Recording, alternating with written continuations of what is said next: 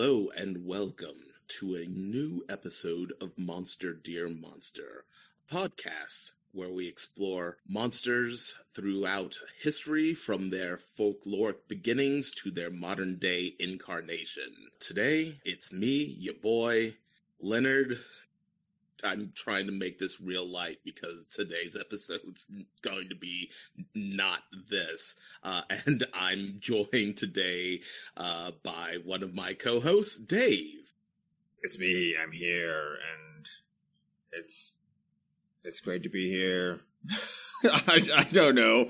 Yeah, the subject matter is not light at all, but I uh, we're not a humor podcast, really. I, unless we're unless we're watching garbage, uh, we're not Yeah. a, a humor podcast. like I don't consider myself a funny guy, so I I I got nothing. Sorry, leaving you hanging there. That's fine. How are you doing today, Dave? Uh, I'm, I'm doing all right. It's been a week, so it's nice to have the weekend be the weekend again. Uh, I don't. Um, I like having the weekend off, so work schedule wise, that's nice. That just means it leaves a lot of stuff that it's kind of ends up being put on the to do list that couldn't get done during the week. Um, the podcast not being one of those things. This is this is a, a break from doing stuff, even though we're doing stuff. You know what I mean? uh, yeah, doing okay. Uh, Cameron will be back with us next week. He's hurt his foot, so oh no. everyone wish him well. Um, it's he's thinking maybe it's just plantar fasciitis, uh, but it hurts to walk, so he's gonna go get that checked out um, during the week when he can. So send him send him well wishes. Yes. Send send send our sweet boy Cameron. Uh, give him all of your energy. And uh, we will uh, he will rejoin us uh, next week, hopefully for more Castlevania coverage. Uh, but today we are not uh, doing Castlevania. No, no, no, because that would be fun. Um, today we are continuing with our coverage of the book Alectryomancer and Other Weird Tales. Uh, and we will be covering three stories, uh, as as is our um, usual uh, proceedings. Uh, this uh, and the three stories in question will be this fragmented body. Uh, oh, tele tele Telagurian, tele. Te- Tellurian facade. There we go. Tellurian Facade and Film Maudit. Uh, and I guess we should just get into it. Uh, and start off with, yeah, right, right. You can, you all can already tell. Yeah. So um, these these three, maybe slightly less so the third one, um, but I, th- I think that we could, we will make a case for it. Um, they deal with childhood and memory is is the through line I was picking up on um, as like a subtext. Like there's other stuff. There's a lot of other horrible things going on, but that's it's adults processing things that happened in their childhood through the lens of terrible stuff happening in adulthood. Maybe we'll see um, as we go through Fragment Body for sure. That that one's a little bit more ambiguous. Um, if I can get to it, because of course we're using the wonderful Kindle version. That's never easy to move. Okay, I got it. So of these, uh, we talked a little bit about. Um, it's, this is, it's Christopher Slatsky. His stuff is it's he has his own voice. Um, we liken a few things to Ligotti, and if we're doing that, this story would sit in that space quite comfortably, I, I agree. as would Film Maudit maybe.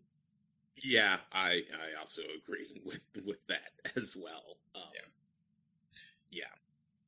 Yeah, so what, what uh I will do the long and short of this actually. Um this fragmented body is uh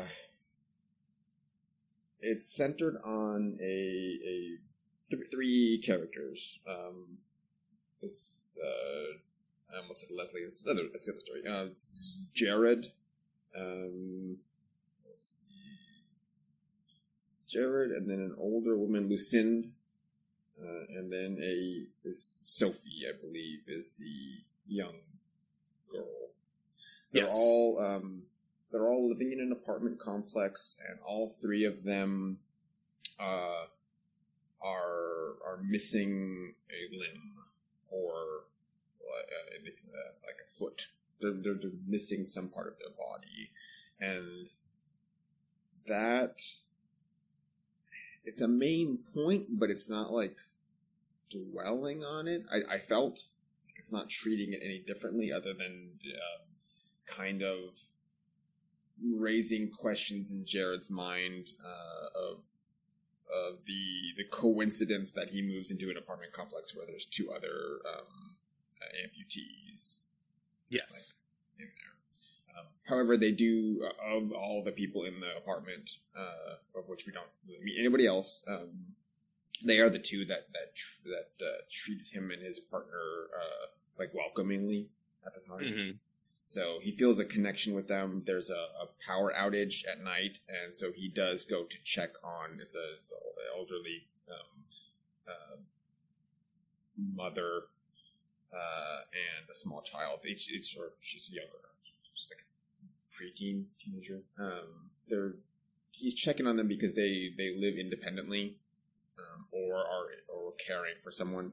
So he was worried and decided to go check on them. Um, as the power was out, and the the story itself kind of splits its uh, point of view between the three characters, uh, giving the events of the short events of the night uh, and showcasing kind of uh, it's not really a fear of darkness, um, but a, fear of the past, um, of of events, terrible events that happened that none of them on their own, like they weren't like responsible for it, but they may feel that way or they feel guilt. There's like a lot of things to unpack in, in each of their individual stories, but all Right. of them deal with uh, like a doll in Mhm. some form, uh, and that's also what's uh, potentially running around outside the apartment complex, uh, playing in the street are are small children slash toddlers slash dolls, and Yes. the story like is framed to keep that ambiguous. Uh, I think the whole way through. the they're never uh they're never explicitly seen they they are uh uh uh shadows uh uh flittering about uh in the dark and it is it is most of uh and not most but all of the characters involved are incapable of determining whether or not they are children like you said or or p- potentially something else and as you mentioned, it, it is left uh, completely ambiguous as to whether or not they they are uh, people, children, or dolls. Yeah, and the story itself um, begins and ends um, with another point of view. So I actually I'm just going to read the the introductory paragraph. Mhm. The doll places the porcelain figure back in the cabinet, closes the glass door. The dolls gaze lovingly at their benefactor, then shift their glassy gaze down to the sleeping boy. Their frozen lips slide into contented smiles. The child has been exhausted from a long day of swimming. His sleep is profound and unpopulated by dream. The doll touches the boy's hair and marvels at how soft it is, so unlike the cold, smooth surface of its own head. And it goes from there to present day Jared. Um, he's in his mid 40s. Mid Mhm. 40s. Uh, and he is um, living with his partner, Mike. I believe it's him. Yes. Yes.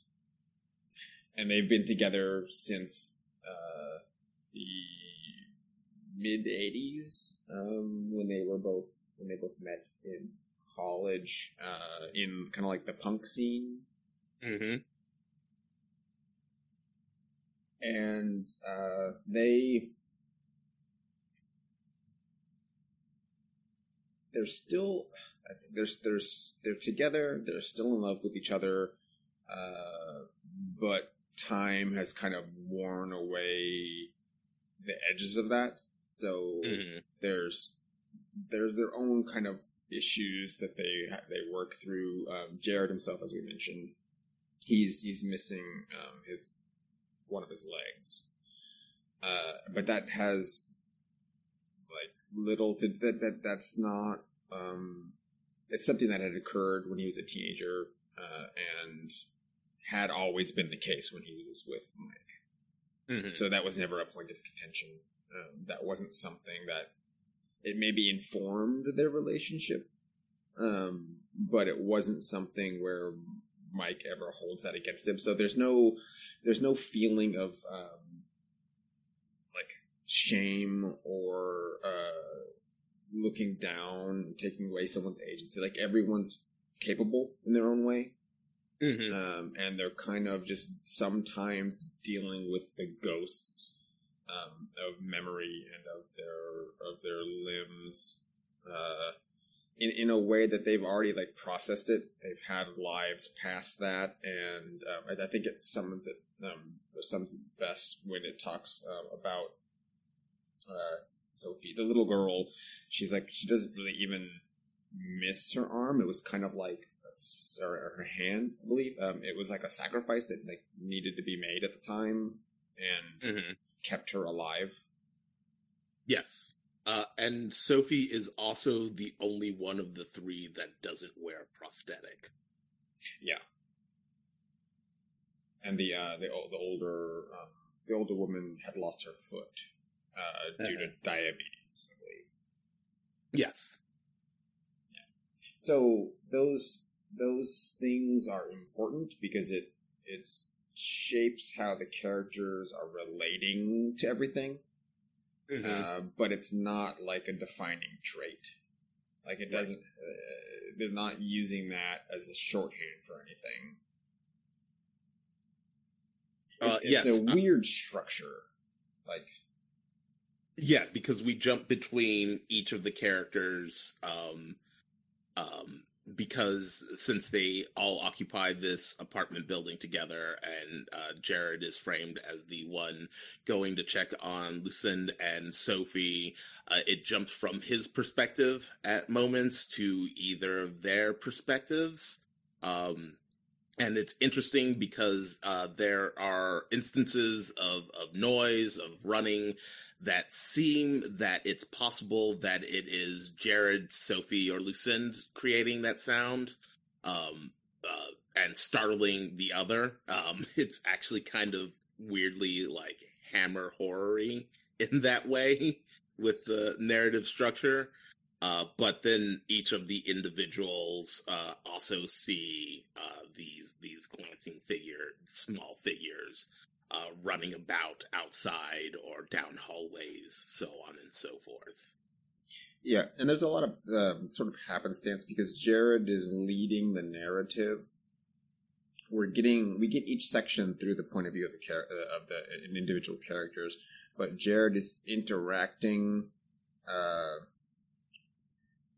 this works. I'm not saying it works better in film, but it, it lends itself to mental imagery like really well. Um, when it when Mhm. the, the description is very strong, so when Jared is checking on the other two, uh, we get his perspective, and then it switches and shows the events happening, and Jared's uh, well-meaning intentions don't come across that way. Like they actually end up lend, uh, uh, adding an element of fear. Mhm. Uh, Oh, and, and it's that um, percep- it's that perception uh, shift that is sort of uh, um, increasing the horror and tension. Um, I think a you mentioned how this is uh, um, lends itself to imagery and probably uh, works more effectively in film or television. Uh, it uh, that reminds me of a lot of stuff from the uh, the Haunting of Hill House, um, the first. Yeah, well, I mean, because Bly Manor's the second one, so clearly Hill House is its own thing. But uh, the way uh, that they play around with uh, perspective, uh, character perspective, and uh, recontextualize events later in that series um, to uh, make something that was once very spooky uh, slightly less spooky. I think. Yeah, or they make it. Uh, it ends up reframing it, and then it becomes sad because yeah. you realize what was happening. Uh, it is the intent, like in this case, uh, the things that are scaring, or some of what is scaring um, the the two women, uh, are resulting from Jared's actions, uh, like uh, um, accidentally. Like it's just the sound of what he's doing when he's checking on them. It becomes um, uh, otherized due to like the power being out and, and mm-hmm. sa- sound being the the main way you can like identify things or try right. to identify things and and his um the bits of his relationship um, with his partner that have kind of crumbled a little uh, are they've set him on edge. He's not in a great headspace to begin with, so when he's checking on them, he's unintentionally um, his inflection and his behavior is probably scarier than it, his intention is. He, he's, right. he's actively like good intentioned checking, but he he like he calls himself out on it. He's like, "Oh, I realized I was kind of sounding terrifying when I'm just you know saying someone's name through a door." It's like I'm not don't mean to scare anyone, but that's just how it came across because he's mad at something else. Which I think is a um, good um, that's that's a good thing to have the character recognize or, or to, to like have called out. Mm-hmm. So when I was reading this story, uh, or at least the beginning of it, um, I my my main concern or my my thoughts weren't even on the story; they were on how you were going to be taking what was going on. I feel like my relationship to this tale is decidedly going to be quite different than yours, like how you would, especially particularly Jared. Mm-hmm. Yeah, yeah. Like, I mean, you, you, understand what I'm like? I, oh, yeah. I, I'm going to relate to this a lot less than I think you are. uh huh. Yeah. So um, in, in, hindsight, I or uh, not even hindsight, but as I was going, I'm like, was this maybe not and not a comfortable story at all to to look into? Like the first, like, hey, we're gonna get back to Christopher Slatsky, and then look, I picked the worst possible story. No, this one, this one was is is interesting. Um, there's uh, like there's there's not explicit overlap with my own personal life. I, so, sorry, listeners, I'm to talk about me for a little bit. I know that's not what you really come here for. I'm joking. I'm I'm kidding. I know you. None of you care. Um, I just think it's I I I it's always interesting when um because I don't need a, a direct analog to relate to a character um, um, because I I lived in a time before there were direct analogs for character, uh, direct analogs from from me to characters. So I'm pretty good at that. Um, Jared is is interesting because it once again uh, he lost his leg as as as a teenager. Um, he was, uh, I believe it was some form of cancer. Yeah. Uh, and he, he, it, this is all taking place in, in the eighties. Uh, and he became like a, a, an artist, like a, a very, like, at least at the time, like a very recognized, um, queer artist uh, and and was very successful at it. And as uh, things in the art world go, uh, that star slowly faded. So now he's, even though he's in his, simply in his like 40s, he's already kind of hit the pinnacle of his success. And now he's in this, you know, comfortably inert relationship uh, with with Mike, and they they snipe at each other, and there's like a bit of animosity, but it's not it's not hatred or contempt.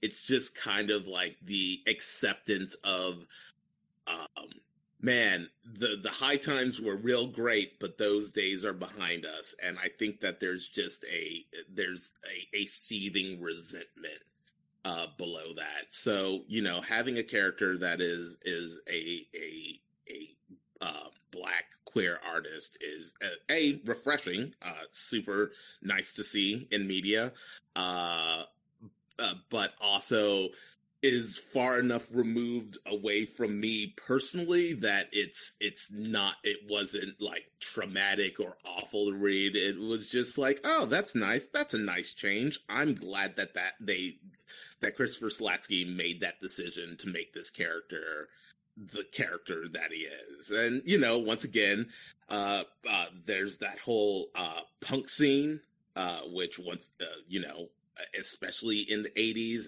and i believe in like i believe they specifically mentioned new york so i'm going to assume that the story takes place at least somewhere adjacent to the east coast. So you know the punk scene in the 80s with like a a black queer character is is just very very fascinating.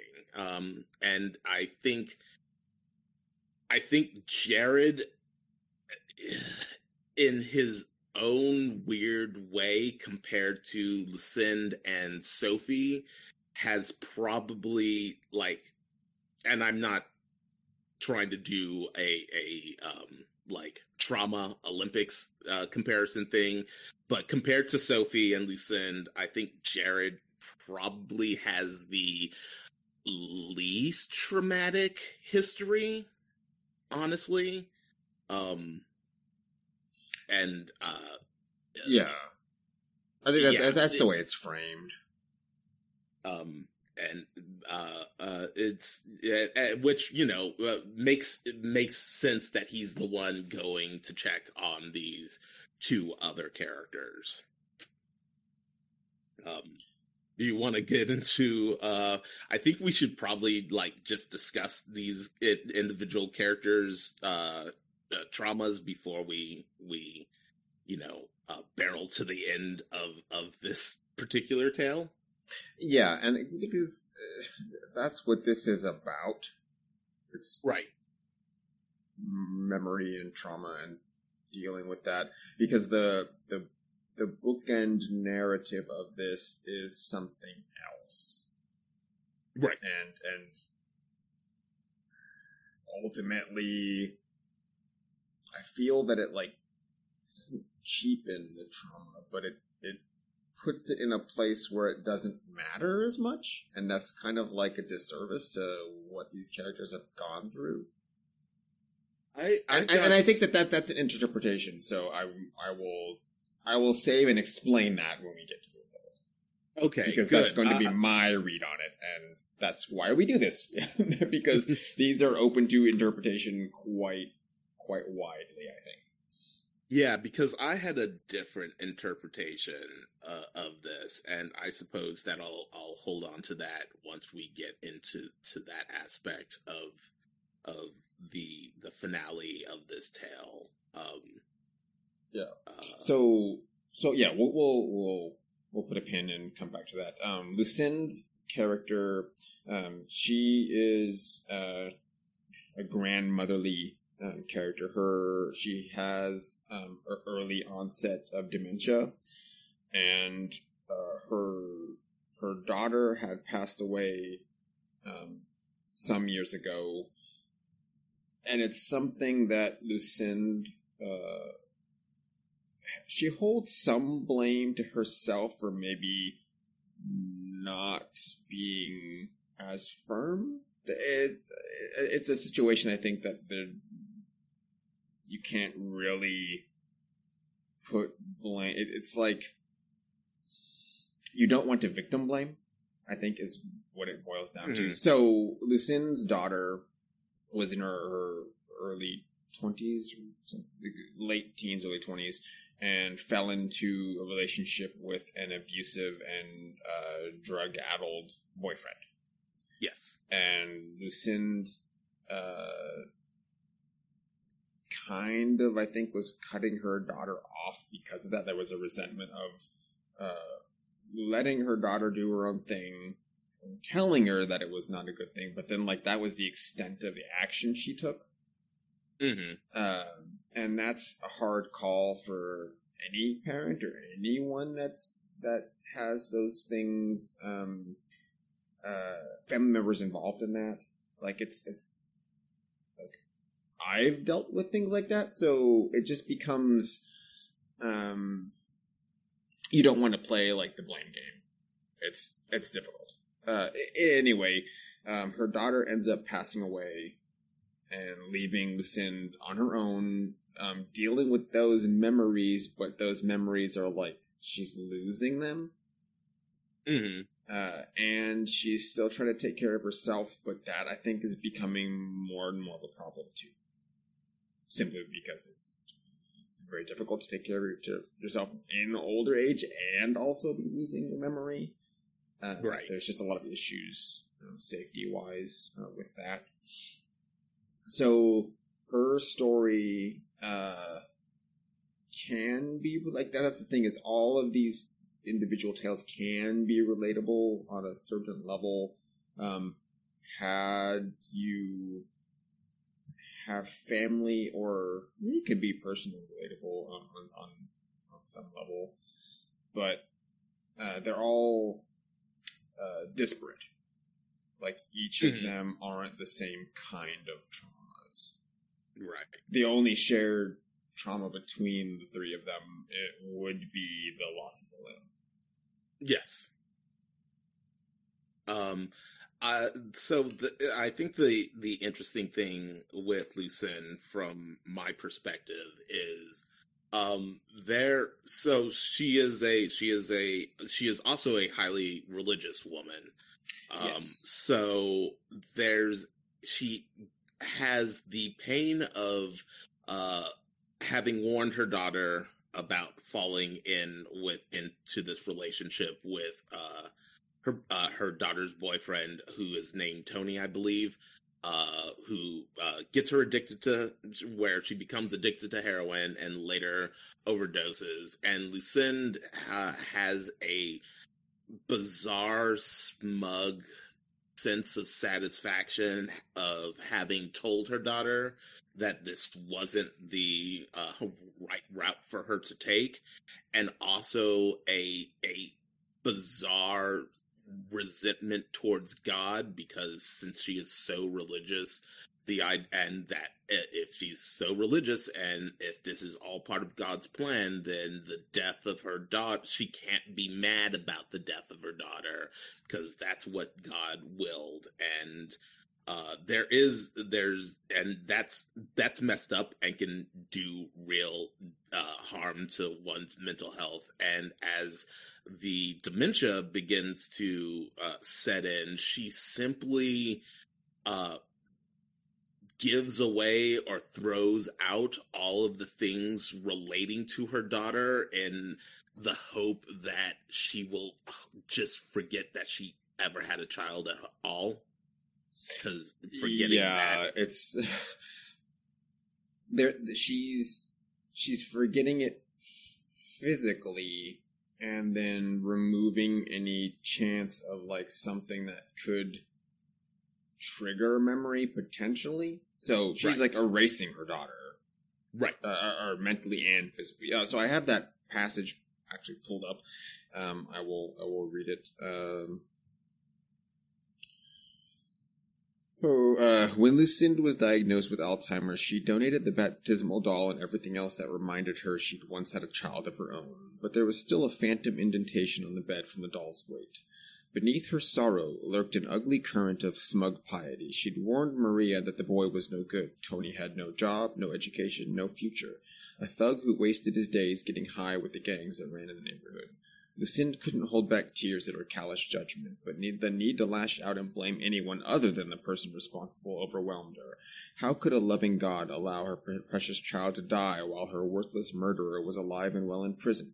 Surely God had guided every aspect of the tragedy, so her questioning his decisions felt immoral, blasphemous even. And that's that's that segment in a nutshell. Um, yep. Yeah.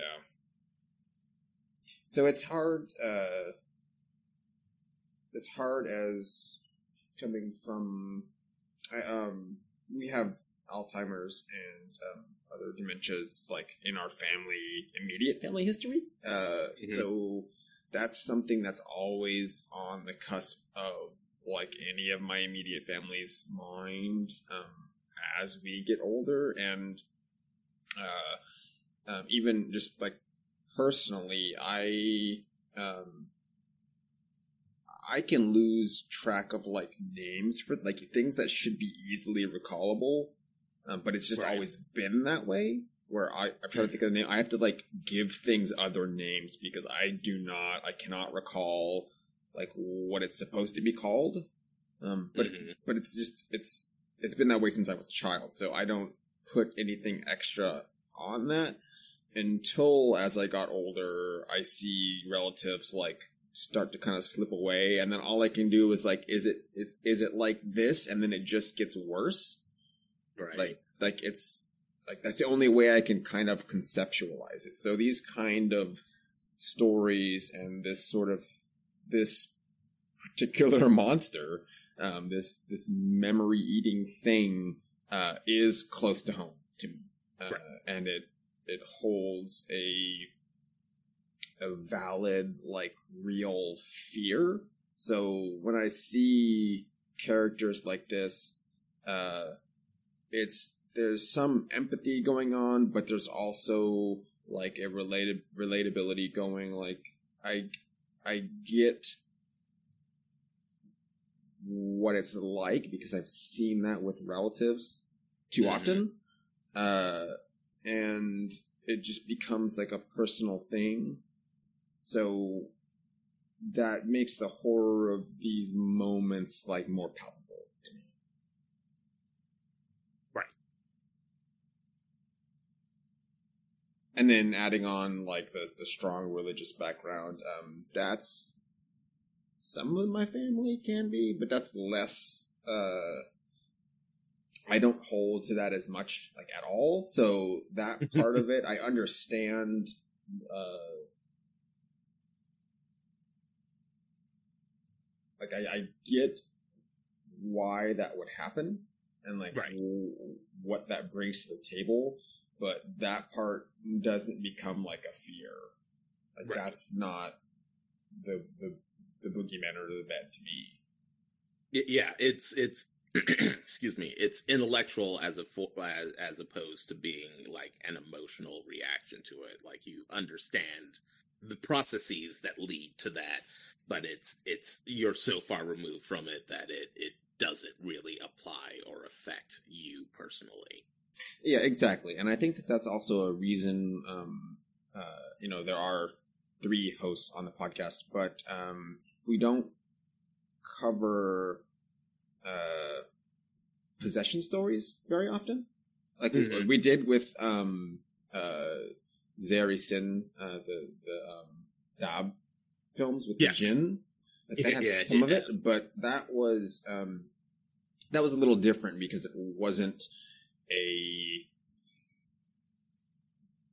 Christian demonic possession. Like it's not like The right. Exorcist or right. The Exorcist Emily Rose. Um, one thing that we I I, um, I mentioned the Alzheimer's and dementia. So uh, two films, uh, three I think. There's three films that I I wanted to maybe put into like a cover all three of them. Um, there is the the Testament of Rosalind Leigh, I believe is the name mm-hmm. of the mm-hmm. film, uh, and then um, now I've forgotten the name of the. I don't remember it, the name uh, of the, uh, the old lady. Is it the uh, taking of Deborah Logan? Yes, yes. Taking of Deborah Logan, and then the third one is um, uh, Relic, the Relic. Uh yes, yes. Uh, which I have, I I actually have seen and is is quite good. yeah, Um, no, all I three of those just- are fantastic and fit together as like a meditation on dementia, aging, and you can put a bit of creepy in there too. Right. Right. So yes, um, as a as a bookmark for something in the future because we're always we're we're we're busier than we think we are for stuff we have planned to cover. Uh, there's far more things than we have time to cover. I think is what it, boils down to. But um, those have always been on like the back burner, uh, Mhm. and maybe um, because we've been tangentially talking about things like that, uh, we can we can move those up um, a little closer to something um, coverable um this year. Uh, listeners, let us know, please. Like, send us if you would like to hear um, an episode on that. Uh, give us some feedback, and I'll, I'll maybe I'll throw a, a poll or something if we don't. We haven't done a poll in forever. We used to. Where are we at, Sophie? Sophie, we are at who's Sophie. next. Tell us about Sophie. Uh, uh, apparently, so Sophie listens. Uh, is is a teenager. I believe so. Yes, like a young. Uh, 14. and and li- and listens to to to uh, bad dubstep, according to Jared. Um, but uh, as as we mentioned, she's the only uh, character in the story who doesn't wear a prosthetic. Um, uh, uh, it's it's also worth mentioning that um, I think aside from Jared, Lucinda and Sophie both have. Well, I guess the uh, Jared's do- they all have dolls. They they they're all their uh, um, their stories are uh, have feature a doll. Um, I can say maybe Jared's doll uh, is his artwork. Uh, possibly even himself, because I do believe that uh, one of his uh, one of his prosthetics it, it was deliberately fashioned to be a porcelain leg.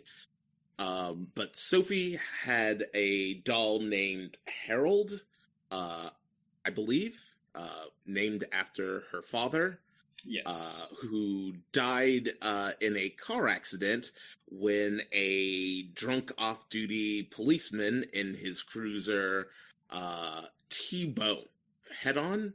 It, it, I think it Uh, started he, off. He was a T-bone collision, Okay. or Uh, it, it slid because it went into their truck or their car, and the the, the grill of the officer's car is what like burned her hand off. Like it, it Yeah. burned it to where they had to, to amputate it, Amputated. uh, or it crushed it or something. But it killed her father like instantly, or Yeah. uh, thirty minutes. He, he didn't last much longer than the, the accident. But yeah. his he- um his face and his comportment when it hit him uh imprinted itself on her like psyche as like a doll yeah. because he was ragdolled like literally and and yeah, and looked uh, like a uh, uh, an abandoned ventriloquist dummy. Um, yeah from the description of his the his eyes, uh, indicating the the head trauma that eventually led to his death. Noah Noah is her There we go. Thank you. Um, she she gets the the least out of it. Um, the like like her her story's terrible and traumatic, but it's also the slightest. Um, simply, and I wonder if that's simply because she has. If it's just that she was so young when it happened, and the acceptance of of yes, I I this terrible thing happened to me, but I lived. Um, and if Uh, the price yes. of living is losing my my hand arm, then so be it. Yeah, that that was her. Um, she she mentally attributed that loss of her hand as the sacrifice made to like continue living, Right. and her, Um, her, so her father's death is is that weighs on her more than the loss of her hand. mhm. um, and Although and although that- she does she does have um, it do, it doesn't say if it's she's dealing with her mother taking care of her mother who, who can't take care of herself for unknown reasons. Uh, so that's her struggle, but she also has um,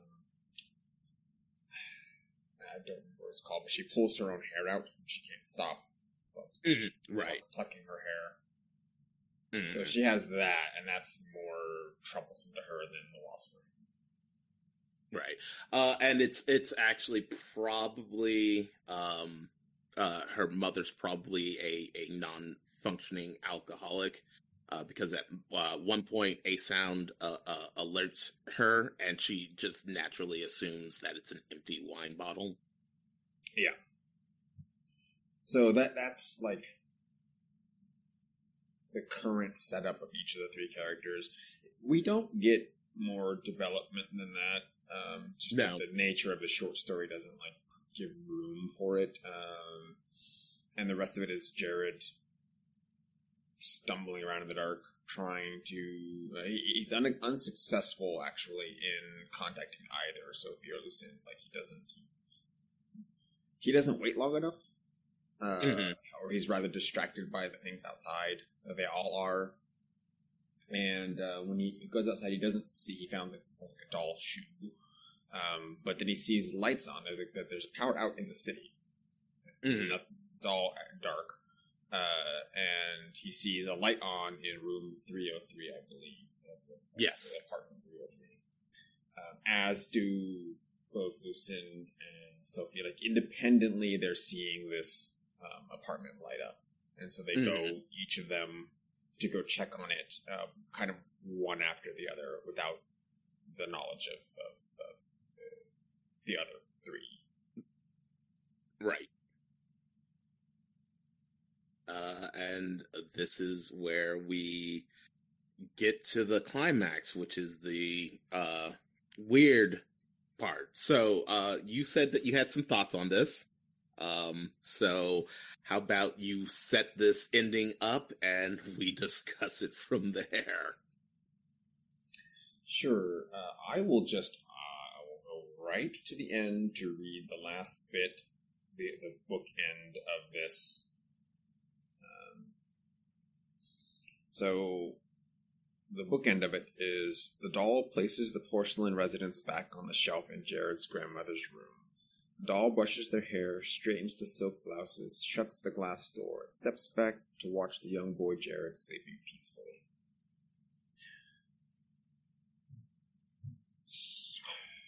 So to me, taking everything's been kind of face value throughout this. Mhm. Like there's you're dealing with trauma and everything.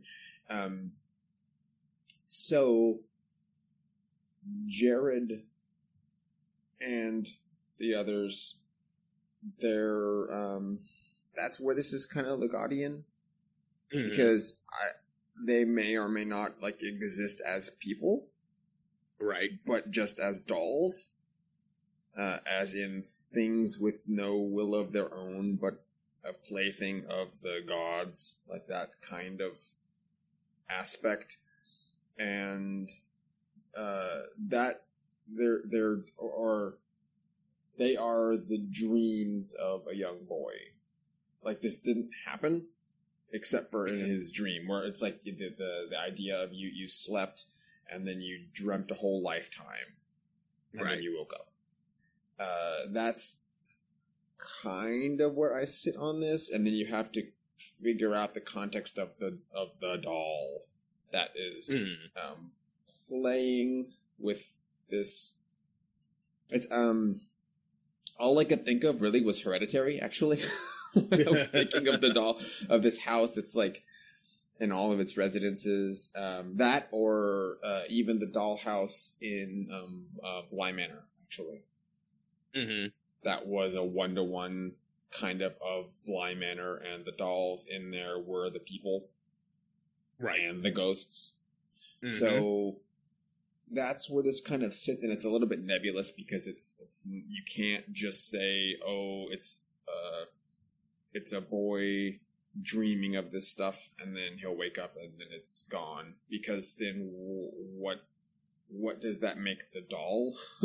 and right. the the doll house that has these residents in it. And the the the bit that would be a little weirder um, is it does explain when Jared enters room 303 uh, that all of the the tenants are like strapped down to tables and um, they're surrounded by mirrors that enhance their own fears and flaws. Like f- the mirrors are angled to focus on um, this collection of doll parts that that line up with whatever that person has lost Mm-hmm. or like what they're worried about. Um, so I, I, I honestly, I, I wouldn't know where to begin to like psychologically unpack what that's doing because Mhm. that's that's a lot. Uh, on top of trying to go well, if it's the the, the whole is orchestrating all of this, it gives it um uh gives it a Silent Hill 3 vibe with Valtiel, who's going around and turning all the gears in the nightmare world, but uh, he's trying to be reborn through Heather. Mm-hmm. And this kind of feels like that. Like not the not the birthing a god part. Um, Right. that's, that's a step too far. But some some unknowable entity manipulating reality to to torment people because it thinks it's fun Mm-hmm. or a child who's playing with dolls and whatever they're enacting um, can be uh, a reflection of their own reality that they're just revisiting on uh, action figures. And Jared already has like a lot of stuff going on under the hood because it wasn't just uh, um, it wasn't just the loss of his leg. So I think this is the story where his sister drowned. Was it his sister? Yes. Yes. Okay. This. This. so I had to like I had to un- I had to unpack. I had to remember if that was in one of the other. Okay, that's this one. So the trauma he's dealing with isn't only the loss of his leg at a young age, um, but if this is childhood, Jared, he didn't even lose his leg yet, potentially, but he did lose his sister, who he blames himself not being strong enough because he saw her drowning and then just like was too scared of the deep water to go grab her hmm because she was swimming. I think they're in a lake um, with his other sister, who just doesn't pop up again. Um, and if that's the case, that guilt is this dream uh, because the doll says he's tired from swimming all day, so he could technically be. This could be taking place in the evening of him losing his sister, Yeah. which is a lot. So that that's the that's the best I can do with like what this is putting on the table. So let me know what you thought of what do you think's going on. Good so uh, yeah so th- so the uh, i kept focusing on on on the doll and the doll's possible motives. Um see you ascribe something sinister to the to the mirrors. Um uh like as a sinister intent like that they were torturing people but there's there there's an aspect to me that makes it feel like that that this doll is making a, a concerted effort to fix uh, these broken people like one would do with a broken doll. Um, yeah, I, will interject, and I don't want to stop you. Um, that's not. Uh, I forgot that Jared calls that out. Like oh, does he? he, he I yes. forgot that Jared calls that out. he, he calls it out um, because his his um, his partner falls asleep saying that all the children have mirrors, which which that's also what um, put me in the mind of this not happening. Like it's mm-hmm. it's it's the doll is orchestrating things to make the kids forget their like their it's it's it's hiding their traumas through the guise of like doll parts. Mm-hmm. Um, but here's the line where uh, where it's it's uh, Jared, and he said he's in he's in the the strange apartment in, in 303. Um, the ceiling felt too high, the floor too close. Jared was submerged in deep waters, looking up at a sky distorted by a rippling surface. Sarah's face, that's his sister, occluded the sun. He reached for his long dead sister. His hand brushed against her flesh, ice cold and smooth in death. I'm done. I give up. All he had to do was open his mouth and breathe in the past. Give up. But that meant he'd never see Mark again. A tranquil sorrow, dull and deep, numbed his anger until all that remained was longing. The doll's fingers gripped his wrist. It spoke in a voice that coated the inside of Jared's skull. All the children have mirrors. Jared woke up in bed. Um, so it it's putting Jared in this space like Jared's the child that's dreaming.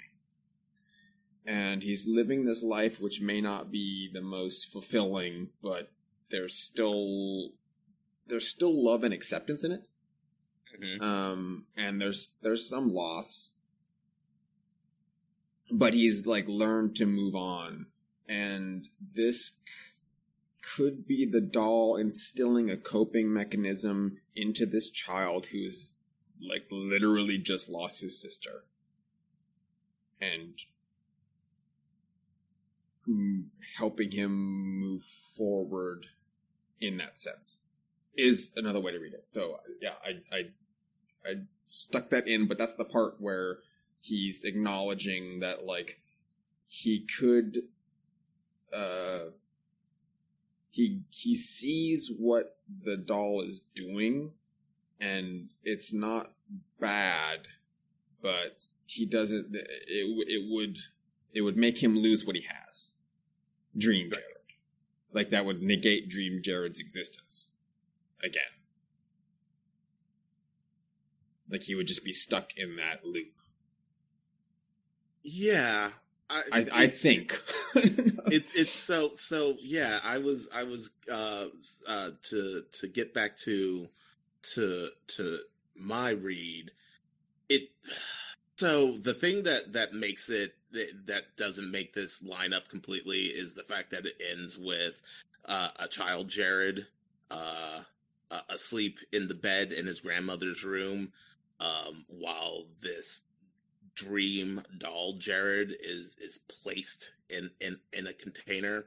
There's there's the aspect of hey, listen, this sucked. The world broke you. Uh, the world, life, and circumstance broke you. I can just make that all go away. Uh, you'll just be a doll. Um, but once again, it doesn't line up exactly because there is a child, Jared, in the bed. It, it, uh, it it was it was a dream has for for many years now has always been a really unsatisfying conclusion for any piece of media uh, for me um, and so that might just be me really railing against that that that being the actual interpretation of this. Uh, granted, it's so open ended. I think that it's deliberate that you can read into all of these things but it, it feels like hey you know what? Like life sucks life's hard you're all broken toys and i can fix you if you just relinquish like your desire to go on. Let me strap you to a journey let me fix you and i'll put you on a shelf somewhere and everything will be just fine. Um, I, I don't know. It's like i said that's what i got from it.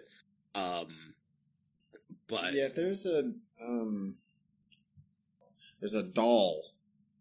Uh, it's a worry doll. Okay, well, this isn't exactly what I'm looking for, but I don't think it's remiss. So, worry dolls.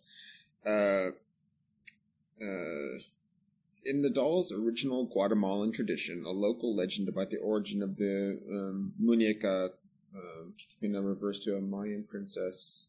The princess received a special gift from the sun god, which would allow her to solve any problem a human could worry about. In traditional and modern times, worry dolls are given or lent to brooding, anxious, or sorrowful children. They would tell their doll about their sorrows, fears, and worries, then hide it under their pillow before going to sleep at night. It is said that the child relinquishes their worries to the dolls during the night, and by the next morning, all sorrows are said to have been taken away by the worry doll, and they can move forward refreshed the next day. That feels kind of like what these dolls in the dollhouse are are, um, mm-hmm. but taking to like a more literal level. Right. And there's another doll that I was trying. I I do not it's it's not. Um, it's from another. It's from an island. Um, they're like the. I want to say bonobo, but it's a monkey. Um, it is a doll where I think that I think you write something and put it in its belly, um, and then it it makes that go away but that could be like a curse where it goes and kills the thing. I I get them mixed up a little bit. This is this is a little bit more, I think, on the nose of what these dolls might be. Mm-hmm. Uh, and it's taken all of the trauma and um, anthropomorphized it, like put it, given it a, a life of its own, uh, to take that away from child Jared um, but in doing so, uh, the, the the dream slash doll Jared um, doesn't want to cease existing. Like it, it, he's infused with the life and doesn't want to let that go because he's now lived thirty years. You know, not literally, but um, you could go that way with it too. Yeah, like like he's he's served a specific purpose to save child Jared from this trauma, but in in in becoming that, uh, he's had his own life and experiences. Maybe. Yeah, this, this is not an easy tale to like unpack. So I think I sit somewhere on that fence. Yeah, I I think I think your own uh, one's own personal interpretation of, of, this ending is probably going to be um, far more beneficial than um, anything that we can suggest, and it is certainly open ended enough that that um, unless you're going with something completely wacky and not based on anything presented in the story, uh, is not out of the realm of possibility for um, what is going on. Yeah, exactly.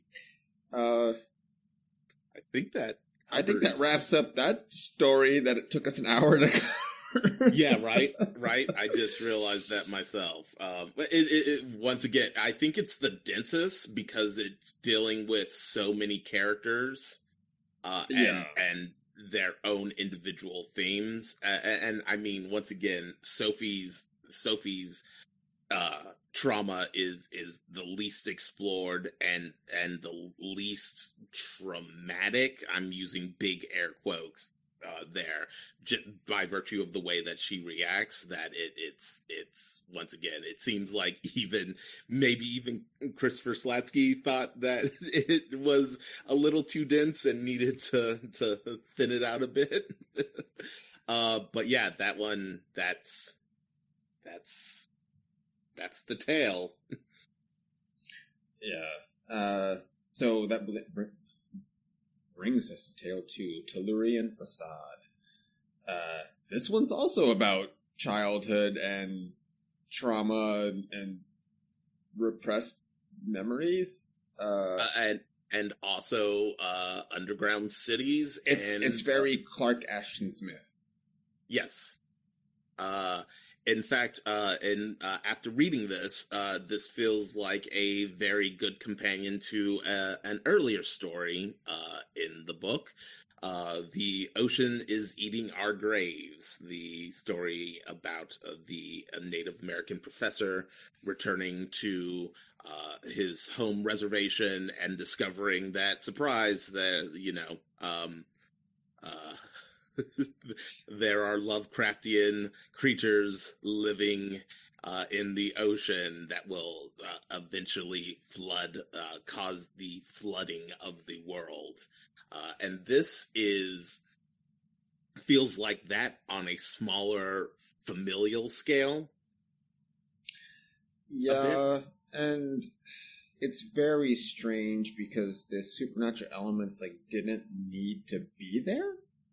Like the story's mm. kind of horrible enough without that, and then you yeah. add that in there and go, okay, now it's if you want an existential crisis, here's that, like on a plate.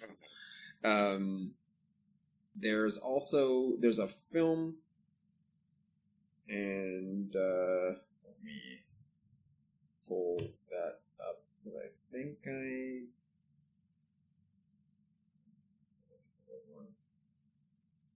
Nope, I, I pulled up the wrong Japanese word.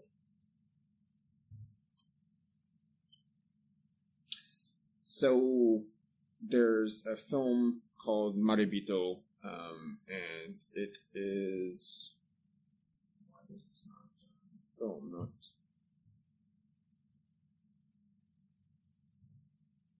film. I love how there's multiple entries, but they don't uh, so it's a, a, it's a film directed by Takashi Shimizu, and this was from 2004. Uh, Shimizu has done all kinds of things, but um, most notably, he did the Grudge series. Ah, oh right, and and a few, just a bunch of horror, like direct to video films.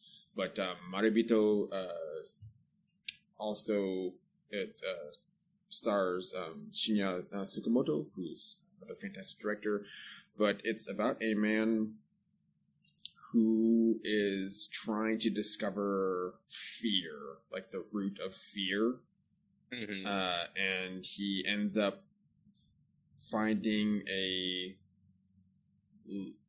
an underground passage um, in the subway um, down to uh, Agar- Agartha, where it's like the, the world under the world where the the Deros live, um, and he finds mm-hmm. a, a, girl um, that ends up not being human, um, and tries to like learn from her by keeping her chained into this part. There's a lot going on in that movie, um, but yeah, it uh, it it's it's dealing specifically with uh, Richard Sharpe Shaver's um, a Warning to Future Man and the idea of the Hollow Earth theory. Uh, those ideas are what kind of inhabits the the fringe part of Tellurian facade, and facade Tellurian just means of the earth, like uh, earthian, um, and mm. yeah, facade. So it's it's the facade of an earthling, yes. um, or or a human.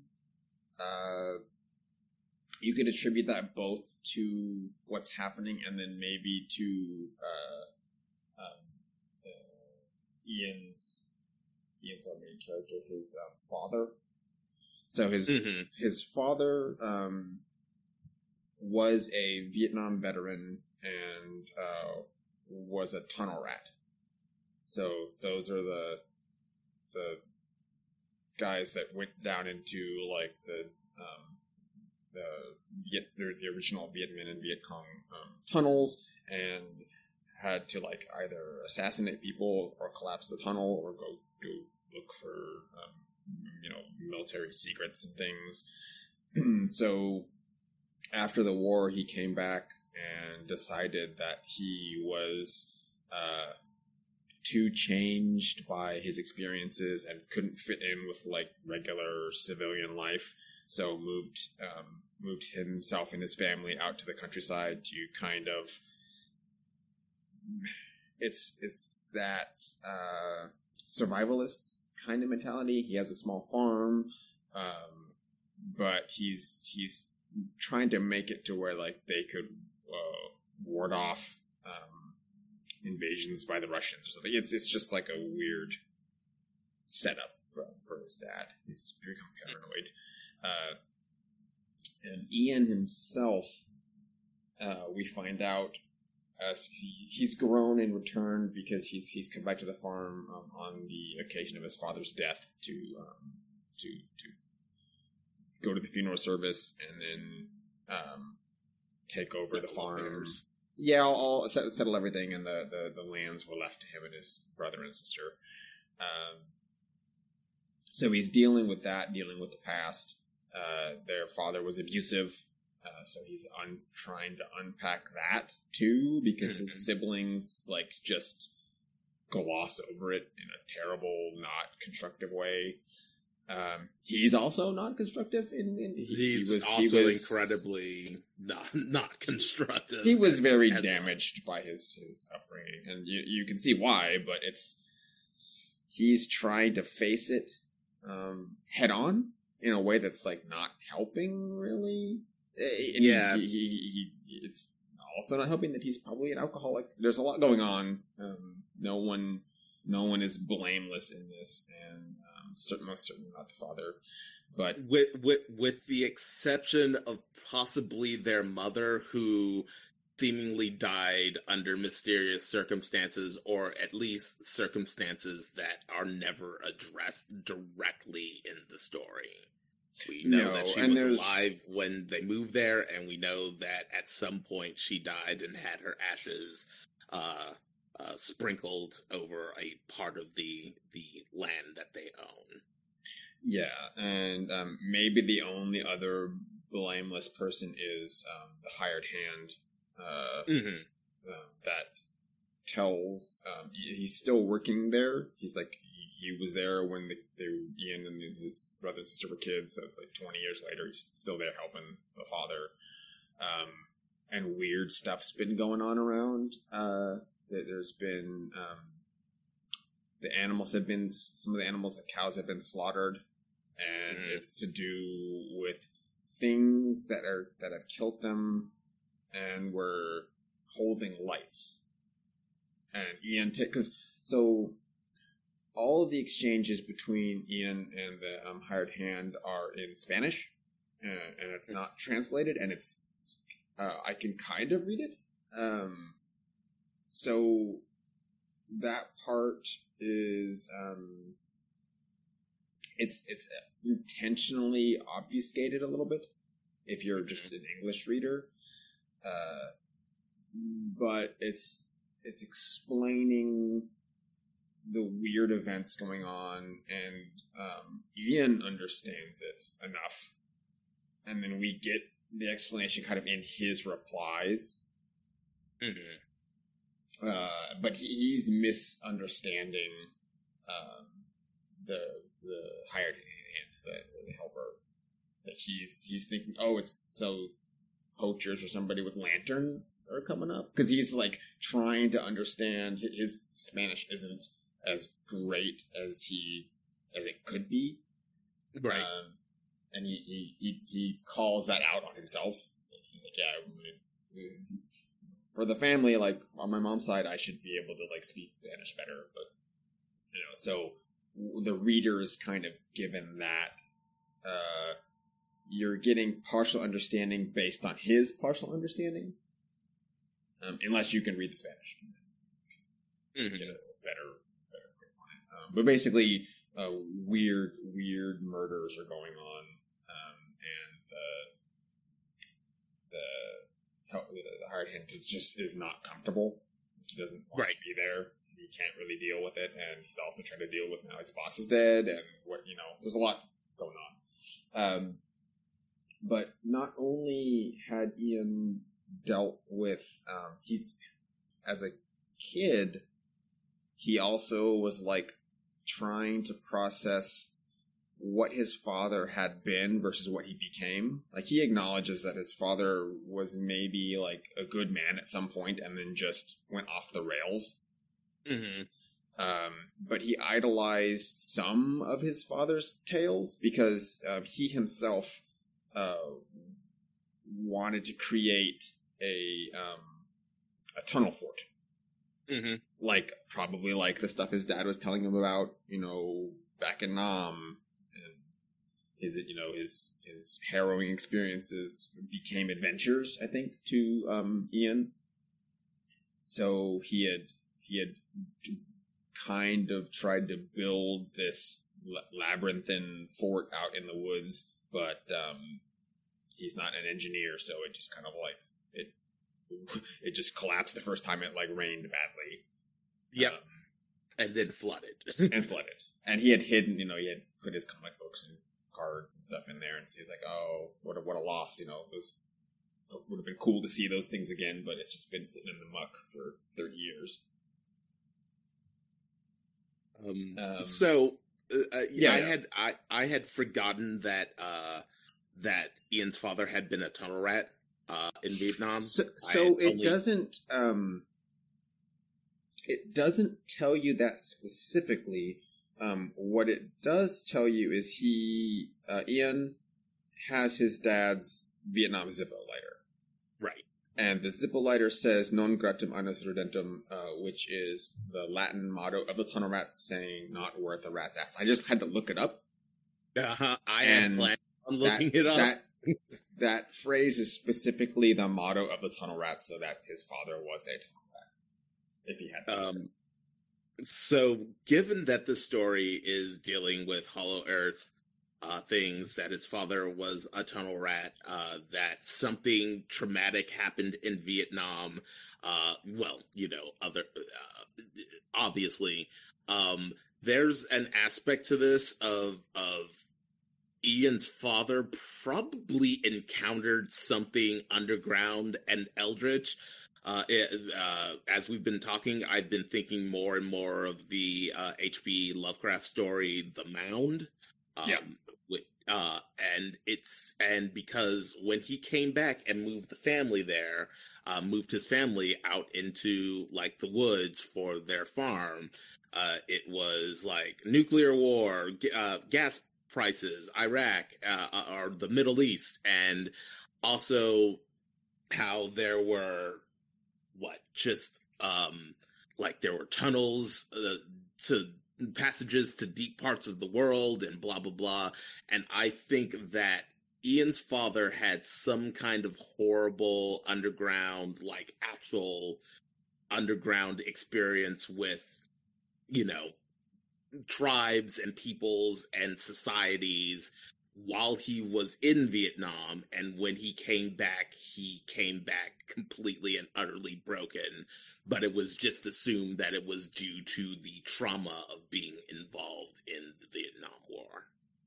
Yeah, and it says his health. Um, I think his health was failing, and it wasn't explained. But when you go to look at any articles on the tunnel rats, it, it calls out specifically that a lot of uh, a lot of the tunnel rats were exposed to Agent Orange um, in the soil. Mhm. So there's that too. Um, and I don't know, uh, like some of the other things in here, like the, the supernatural elements are, are, they're a little vague and they're also, they're hinging on Ian's perspective of as a narrator that we know is like sloshed half the time.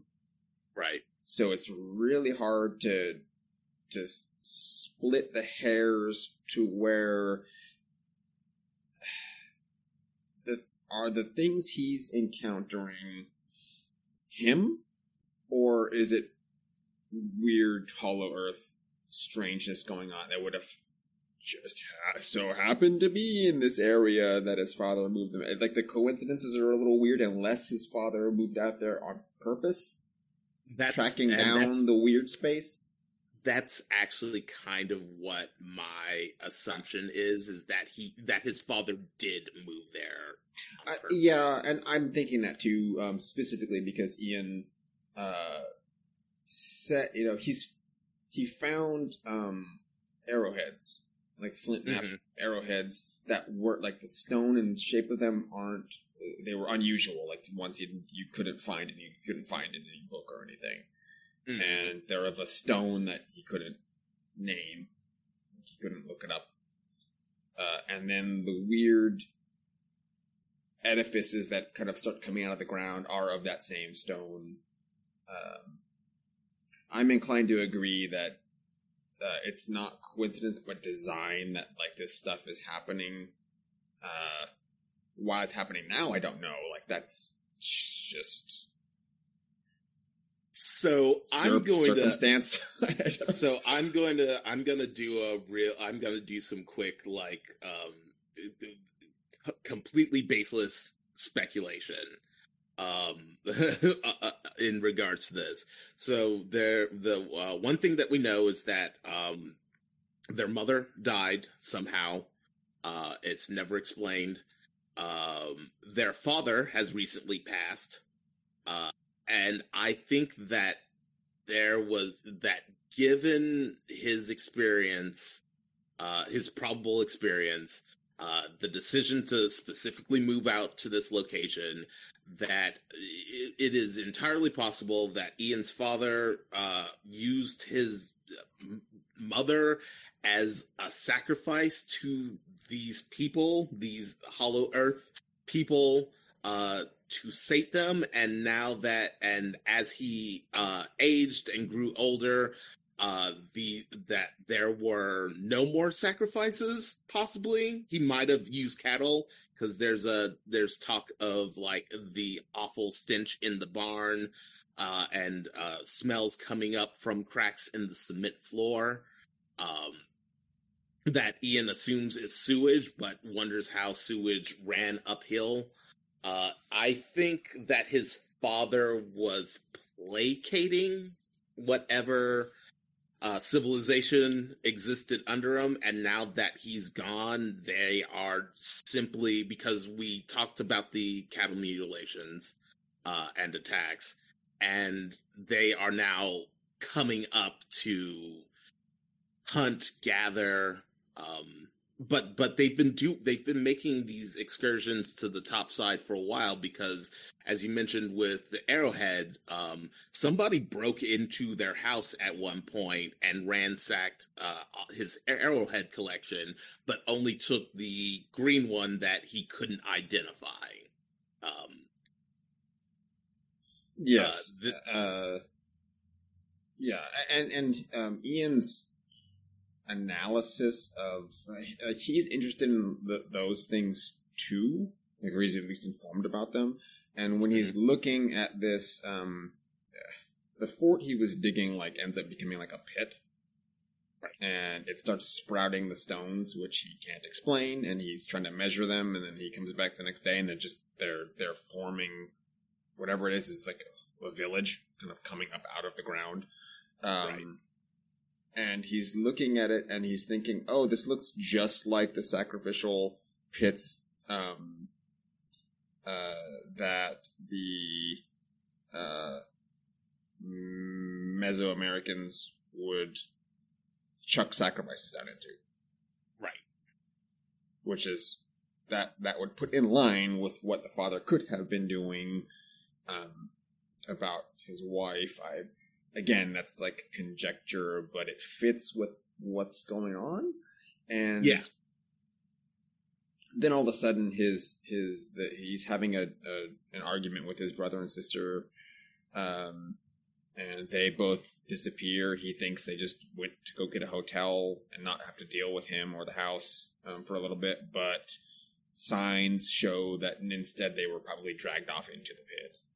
Mm-hmm. And he had, as, they had buried his father's lighter as the as the one request that his father had made. Um, he wanted to keep it or sell it because it was worth something at that point. But um, he, he sees the lighter like they had buried, um, you know, glinting at the edge of the pit. Yes, like on a staircase, or yeah. is that yeah, that has now just developed in the in in the pit. Um, this one, yeah, this one's uh, lo- it's um, it's Lovecraft obfuscated by like PTSD, if that makes any sense. Yeah, because again, that's well, they're all dealing with that. Like, right. um, they're dealing with it because of their father's actions, and their father was probably, you know, ninety nine percent dealing with that from his experiences in Vietnam.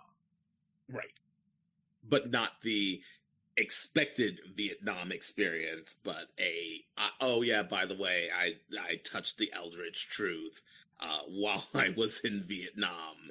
Uh, and I'm sure no one will believe me, so I'm just not even going to bother. I'm just going to ha- let everyone assume that it, it's it's PTSD from Vietnam itself. Yeah. So I, I definitely um, on that in this vein, I'm recommending for people to watch Marebito because it it deals directly with this information and deals with potentially its ambiguous ending to where uh, the the main protagonist could have seen crazy things, or he may have just gone insane because he was right. off his medication. But you can like uh, take take it out of the way.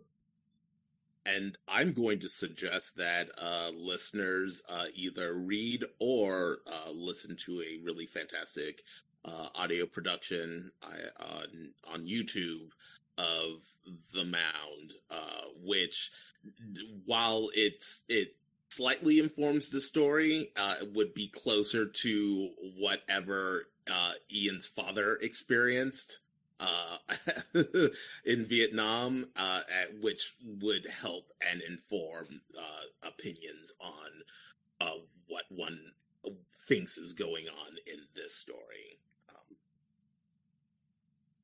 Yep, that's what I've got for this. That yep, that is that one. Uh, and our final strange tale uh, is Film Maudit. Uh, um, yeah, not to be confused with film audit. We're not auditing. The film is modded. Um,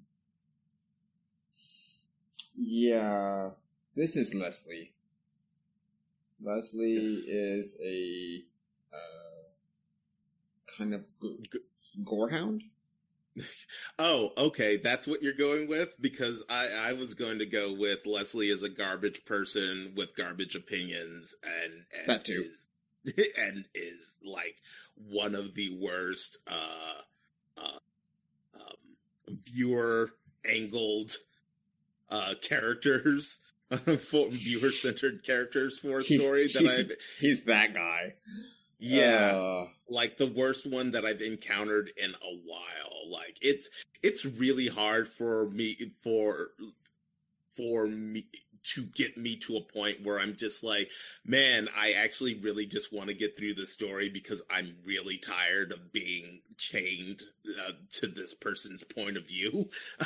but uh, Leslie somehow managed to make me uh, to to to trigger that response, uh, which is very impressive. I guess that's a sign of really good writing. Yeah, uh, I would have preferred it to be um, the. Uh, I don't think it. So the he he loves to go visit this like it's a video store called the Human Wreckage, which yep. is great, and they just have bootlegs and ridiculous crazy films. Uh, but Paula, the worker there, is more interesting. You only get to see her for a few minutes. Minutes, but like a, a scene. Um, Leslie goes there. He, he has memorized the entire stock that the store has. Uh, he's kind of pretentious and gross, and he never buys anything. Yep. So he's that. He guy. is that guy. and we're stuck with him as the as the narrator, and it's not even the narrator. He's just like the just the main. We're following him in his gross shoes, and he's not a good person. He's he's like mistreating his daughter, who's developmentally challenged. It's he's a terrible dude. So you can't like. It's a weird case of I'm interested enough to follow along with him because I want to see what happens to him. Sort of in the way when you're watching uh, like a slasher film, and then there's your there's there's the characters that get dispensed with quickly, or they're doing something bad, and you're going, yeah. Like you don't want to go like maybe they deserve that because people usually don't, but they're not making it any easier to on their own case. Like they're making their case for themselves, and it's bad. Just like, Leslie oh. it Leslie is a character out of one of the like early to mid 2000s like slasher movies He's he's one of the guys that went. He went on a trip to some somewhere in Europe, and he got hostiled. Yeah he's he is like he is like straight up a character from the the House of Wax remake where they're all kind of irredeemable and they trick the audience into cheering for their demise Yeah, and I I don't know. I I'm I'm not I'm not even lukewarm on Leslie. What I do like is what this is positing. yes Um the story is good. I don't like the person, but right again, I think that that's just for this to unfold and for what happens to to to to to do. It's got to be like that's what I kind was of going to character. say yeah because that's exactly anyone else that's reasonable wouldn't this they wouldn't be put in this situation. Right. So the long and short of it is he uh, is shown a flyer for a film festival by Paula, and the flyer itself looks pretty shady, and it has that vibe of like, mm, maybe The Ring, something that's cursed. Uh, Mhm. or or a, a it's it's a it's a mimetic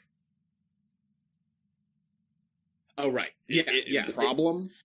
It, yes, it, it's literally, literally this. This wouldn't have happened if he did not become aware of it. yes, Like becoming Uh. aware of, of of of this film festival. Once again, I'm using big air quotes. Uh, is the thing that invites him into like the, the is the threshold that invites him to the horror of the story. yeah, I get the same. Um, so what this reminds me of is there's the uh, it's not Feast of the Harlequin.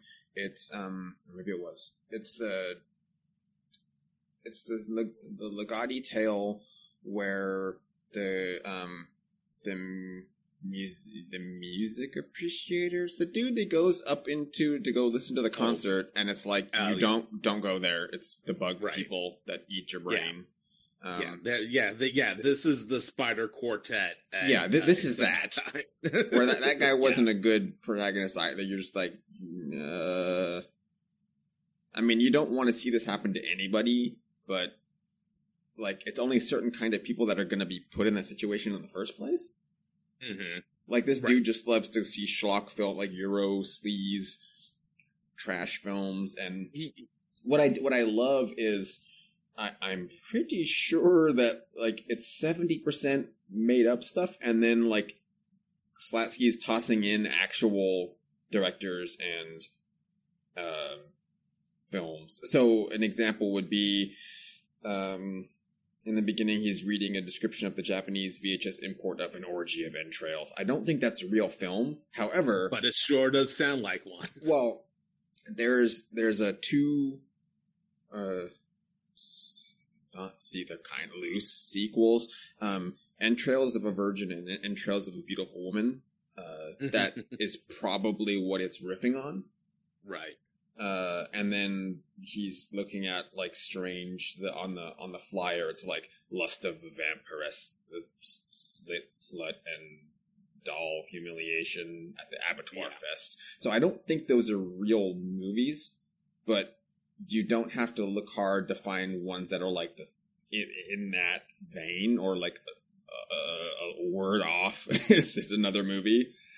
Um, but um, um, Le- Le- Leslie is one hundred percent that kid uh, you knew in like when you were like a a freshman or junior in high school that watched Faces of Death way too many times and yeah. also and never grew out of it like emotionally whatsoever. that's no, that's that is. And um, you know, he, he's uh, the thing is he's not a great person. Um, no, not at but all. But he's he's at least mm, he has an appreciation and a knowledge of like older stuff, but that that that can't be enough to build. You can't build your personality on that alone, right? And and also you need to not be a garbage person. And um, also the his his the older stuff that he has an appreciation for is just is the kind of stuff that you can't like engage uh, like you have to be very uh discerning in engaging people with it because it's not for everyone. It's not general topic like my knowledge is like oh i you know i know about televisions it's literally like he's his, his thing is yeah i like splatter gore films uh i uh, you i i'm almost positive that at one point because I, I didn't i i didn't actually get a chance to reread this one uh, before the podcast, uh, like I did the others. Uh, but doesn't he like say that he he's he thought he was watching an actual snuff film, but he he decided that it wasn't. Like that's the kind of person that Leslie is, and it's real gross. Yes. Um. so yeah, and he's he's quoting like the oh, this has the um the oscillator. And he's like that's what they used in you know such and such films, and he's like, oh, it's like Sensurround that they used in Earthquake, or um, uh, Gaspar Noé um, used something like it when he when he did Irreversible and played a you know a hmm. specific frequency that makes you just like uncomfortable. Yes, um, and he's like, that's the height of cinema, like that feeling, and then uh, Paula specifically uh, she, he was he was talking to Paula about the the film fest, and she says films were something else back then. Who needs character development, mise en scene, narrative, camera placement, um, and she's just like calling out his his um fervor for like weird gimmicky stuff. Yeah, like schlocky. Yeah, like William you can have an Castle appreciation stuff. for that, but like saying that that is the be all the and end all of cinema is weird. Yeah. Anyway, um, yeah, so she's showing him that poster. He's like, Oh, you're gonna go to the festival? And she's like, No, she has stuff to take care of. And he's like, I should probably be taking care of my daughter, but I'm gonna go anyway. And yeah. Um, I remember that theater. Like, I, so here's where this one deals in in childhood memory is his um, his formative years of the things he I say formative, but it's stuff he never let go. Uh, he had a I guess a kind of a nasty childhood, and he used um, this uh, kind of budget cinema place um, as his escapism. But that became like a defining trait for him Like he, Right. he, he he used that, and then it just became his, personality. identity. Yeah, Yeah. Um, and that's that's not cool. No. Um, so he's he's relying on those memories, and he's kind of trafficking in that, and then it, uh, he's it, that's informing his decisions, but he's also had a bunch to drink, and then calls himself on it, going, "Oh, I I could get there faster if I was driving, but I can't get another DUI, so I'll just take the public transport while I'm drunk." Yeah. So I mean, that's again- that's good. Like, yes, don't drink and drive, but you, you've got other responsibilities, and he's just like totally shirking them to go watch it. and and film. I think I think that's also an interesting aspect of the story and one of the reasons why like when you when we first introduced Leslie he just seems like that that guy that like we said that guy but he's constantly telling on himself to himself Like, so Like- he's self-aware that he's disgusting, but he doesn't care. exactly Like, he's not willing to put the effort to like make himself a reasonable human being. Uh, It- and it's not a personality flaw to him No, no, it's like he's proud of it. That's what it is. He's he's proud of being trash, and that's not cool. No, I don't, Especially in the city, like because it's it's everything is framed around him. It's framed around like I'm upset that my my uh, my daughter urinated on herself, even though she has developmental issues, and I'm fully aware of that. She should know better. Uh, my girlfriend is is a hassle, and and and she shouldn't be because this stuff, the, these films, these movies, the the things that I want to do are the most important, and all of these other things are distractions and they drive me insane. Like his resentment for the life that he allowed for himself uh is is intolerable as a reader. Once again, Yeah. it's really effective writing. It's really good, but he is it is it is he is a miserable point of view character. Yeah, he he's taken things that should be escapism from the troubles of daily life um, to a, a new height of like it's not escapism; it's like the purpose for being. And he's just absolved himself of all responsibility and and personal development. There's a lot like this. There's no redeeming qualities of this of this man. Um, Yeah. So the the the the thrust of the narrative is that there's a the, the film fest is hosting um, a screening of film Maudit, which is a, a, a cursed film which only had like a, a weekend screening back in 1976 and uh, had, had um, the promoters paid people to stand outside and give terrible reviews and saying the movie if you watch it it makes you go crazy and makes you sick and so it, it, Mhm. it, it gave it like its uh, a legendary status in the underground film community. Uh, so he's um, he's super excited. Like he can't miss this screening of it because it's never going to happen again, probably. Right. Um, Especially with the oscillator. with the oscillator involved, and maybe they're using the os like it, it gets it it it just starts going downhill. Uh, what what Film Maudit uh, Film Maudit uh, is is this uh, trope of a, a cursed piece of cinema. Um, there was so this collection was written in 2015, or at least it's, it was put out published in 2015, which is probably means it was written like a year before or so.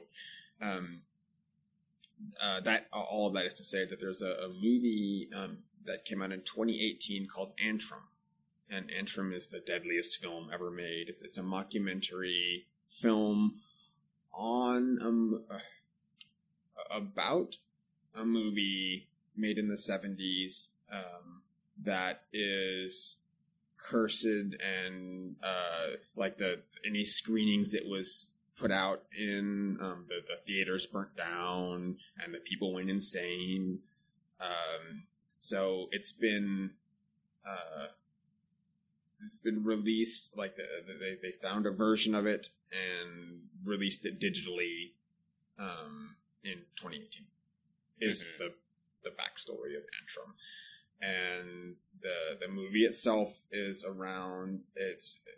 So surprisingly enough, it's dealing with um, childhood and grief. Uh, it's about a young brother and sister, and uh, someone in their family has died, I believe, or I think it's their dog.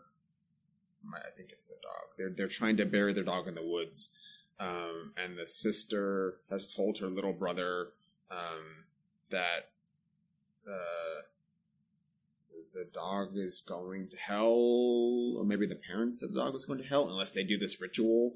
So they go out into the woods to, to do this ritual to summon the devil to take the dog. I, don't. re- I saw the movie one time, so it's, it's my knowledge of it. What happened is a little off.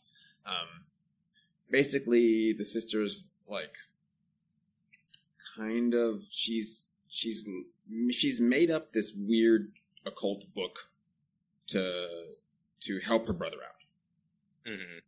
Um, but when they go do the ritual, it's like actually summoning the, the devil. Right.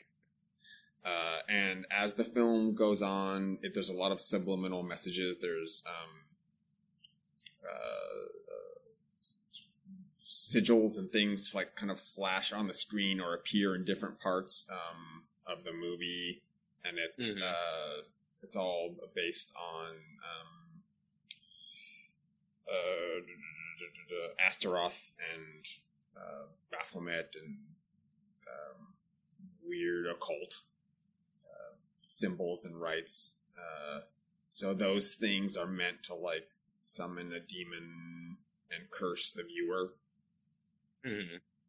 like like, like like literally Right. as you're watching the movie. right. Uh, right. It. I can't say that it's a good movie, but it's worth watching. hmm Like it's it's very well done. Uh, if there was a cursed movie, it's got to be this. Like this is how you would do it. right. Uh, so I, I can kind of like recommend it on that on that note. Uh, additionally, there's um, uh, episode eight in season one of um, Masters of Horror. Uh, has the film Cigarette Burns, which is star stars Norman Reedus as a um, a, a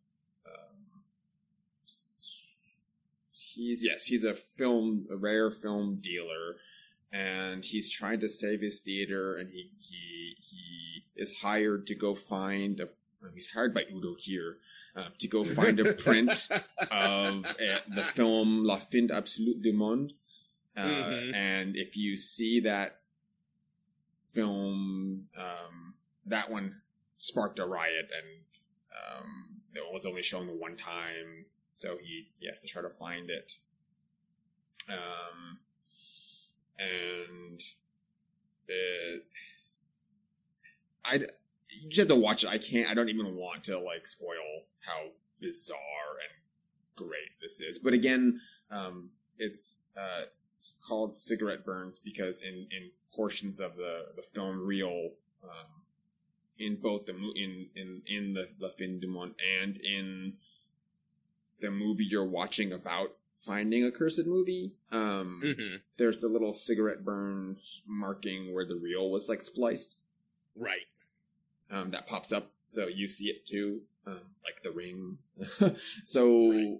it's um, it's that. That's what this story is kind of about. hmm Yeah. So the thing that makes him insufferable, aside from all the bits we talked about, was he, he goes to the the the theater that had been supposedly renovated and is being used for this film festival.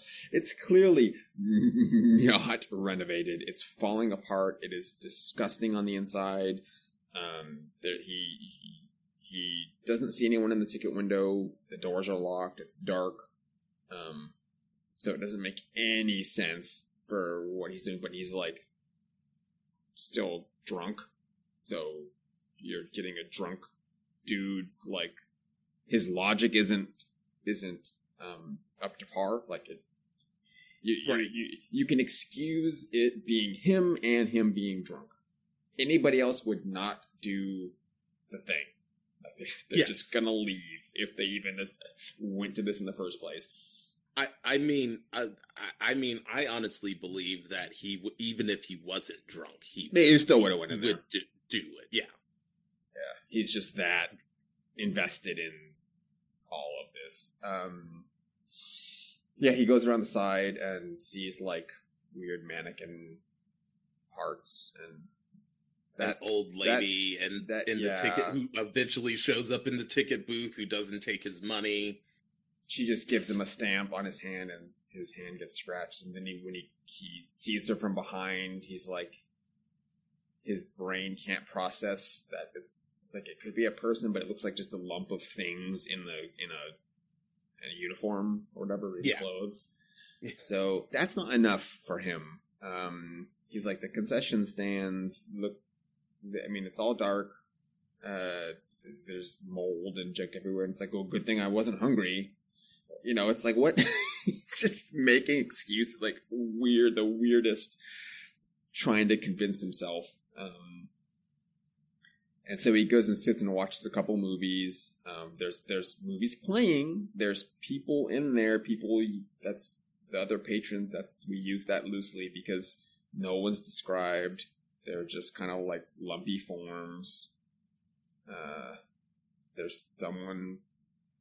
Maybe they're masturbating to the movie. It's real weird, and yeah. all signs of like never go.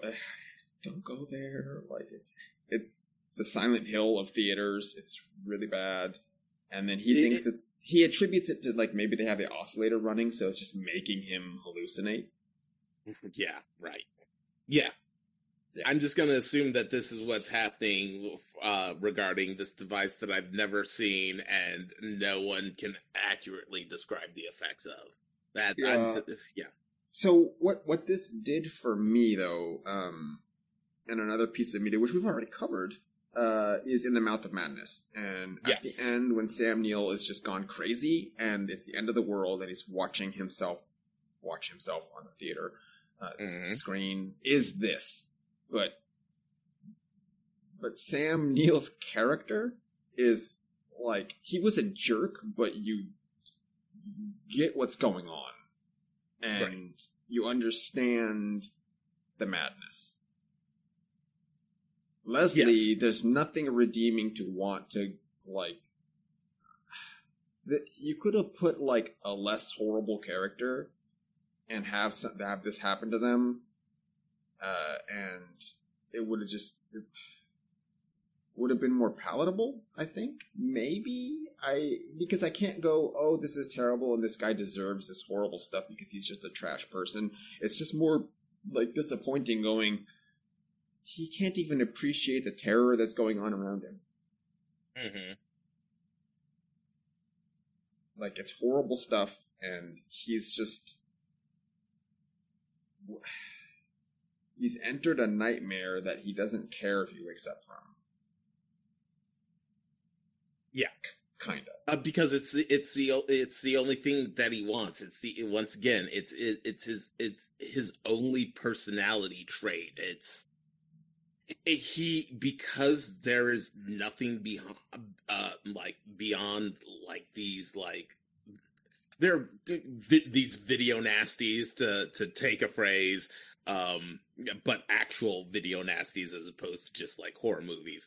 Uh he he there's nothing to him. This is this is the world that he deserves because it's the only thing that matters to him. So when the un- really unpleasant reveal happens, like he's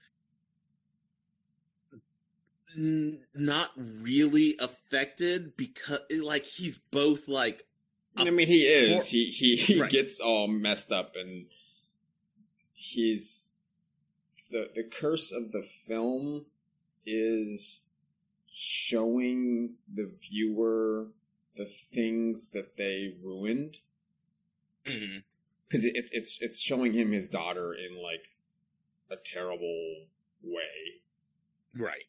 you know um but yeah it doesn't have it's just him getting like hemmed in into this theater in a dream it's a weird like he the the oscillator or whatever is like giving him a putting him into a weird dream state. And then Yeah. stuff's weird spindly people are touching him. It's like I, it's very strange. Yeah, it's it's it's somehow too much and also exactly what he deserves both at the same time.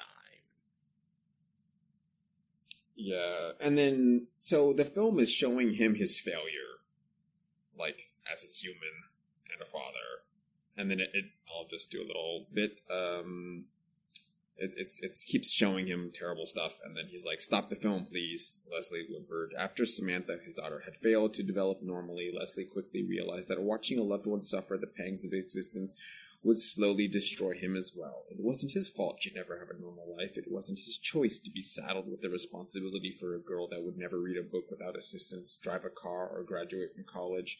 He knew he was selfish and petty and abusive, but existence was all that and more.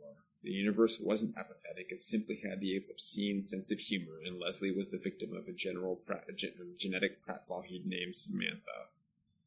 Uh, yeah, this is where like I to like he totally lost me. At, like he, uh, I mean, like irreparably lost me because it's once again it's it's about how this person's issue affects me, and it's the only thing that actually matters. Like how anything affects me is the only thing that actually matters, and I'm like, yeah, cool. All right, dude.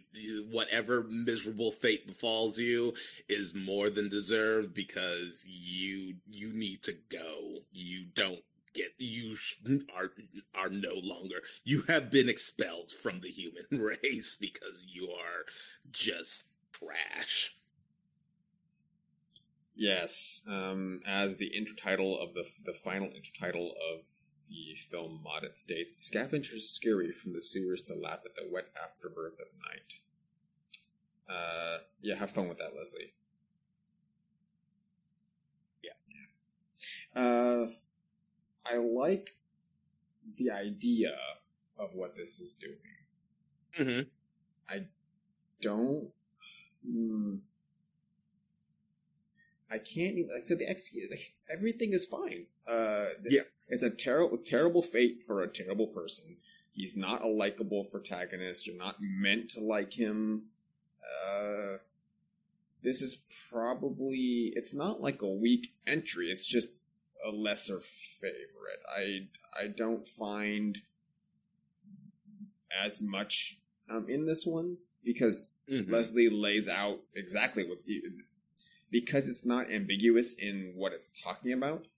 Mhm. You don't really need to interpret more than what it's showing you because it's it's showing that yes, he's a terrible person that made terrible decisions and doesn't take responsibility for them, and now he's being punished for that lack of like motivation.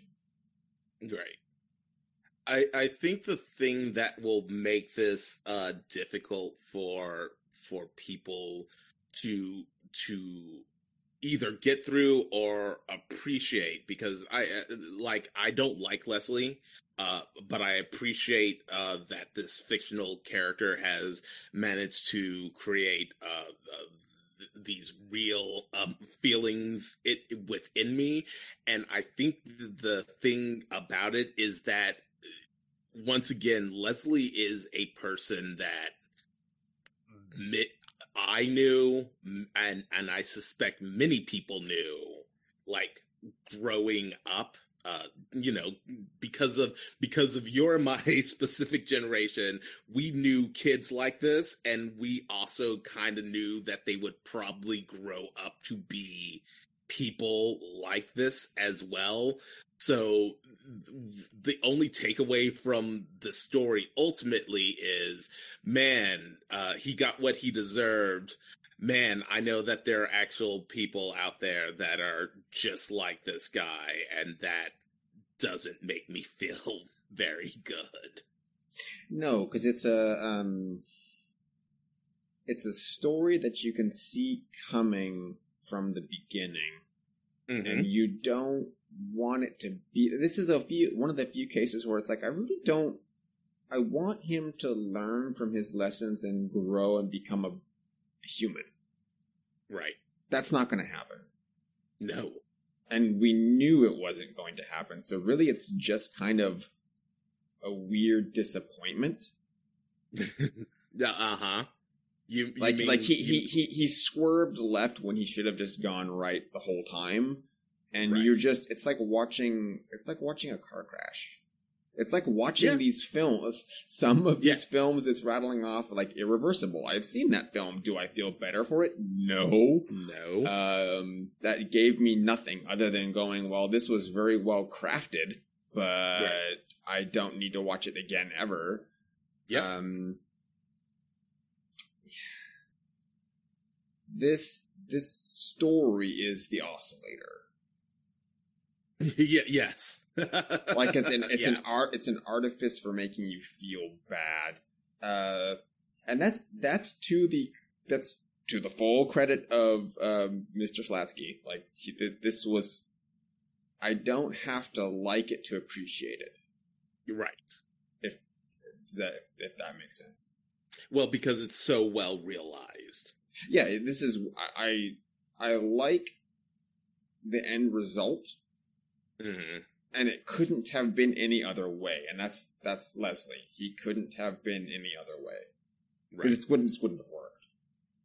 So I mean, on that, like good good job.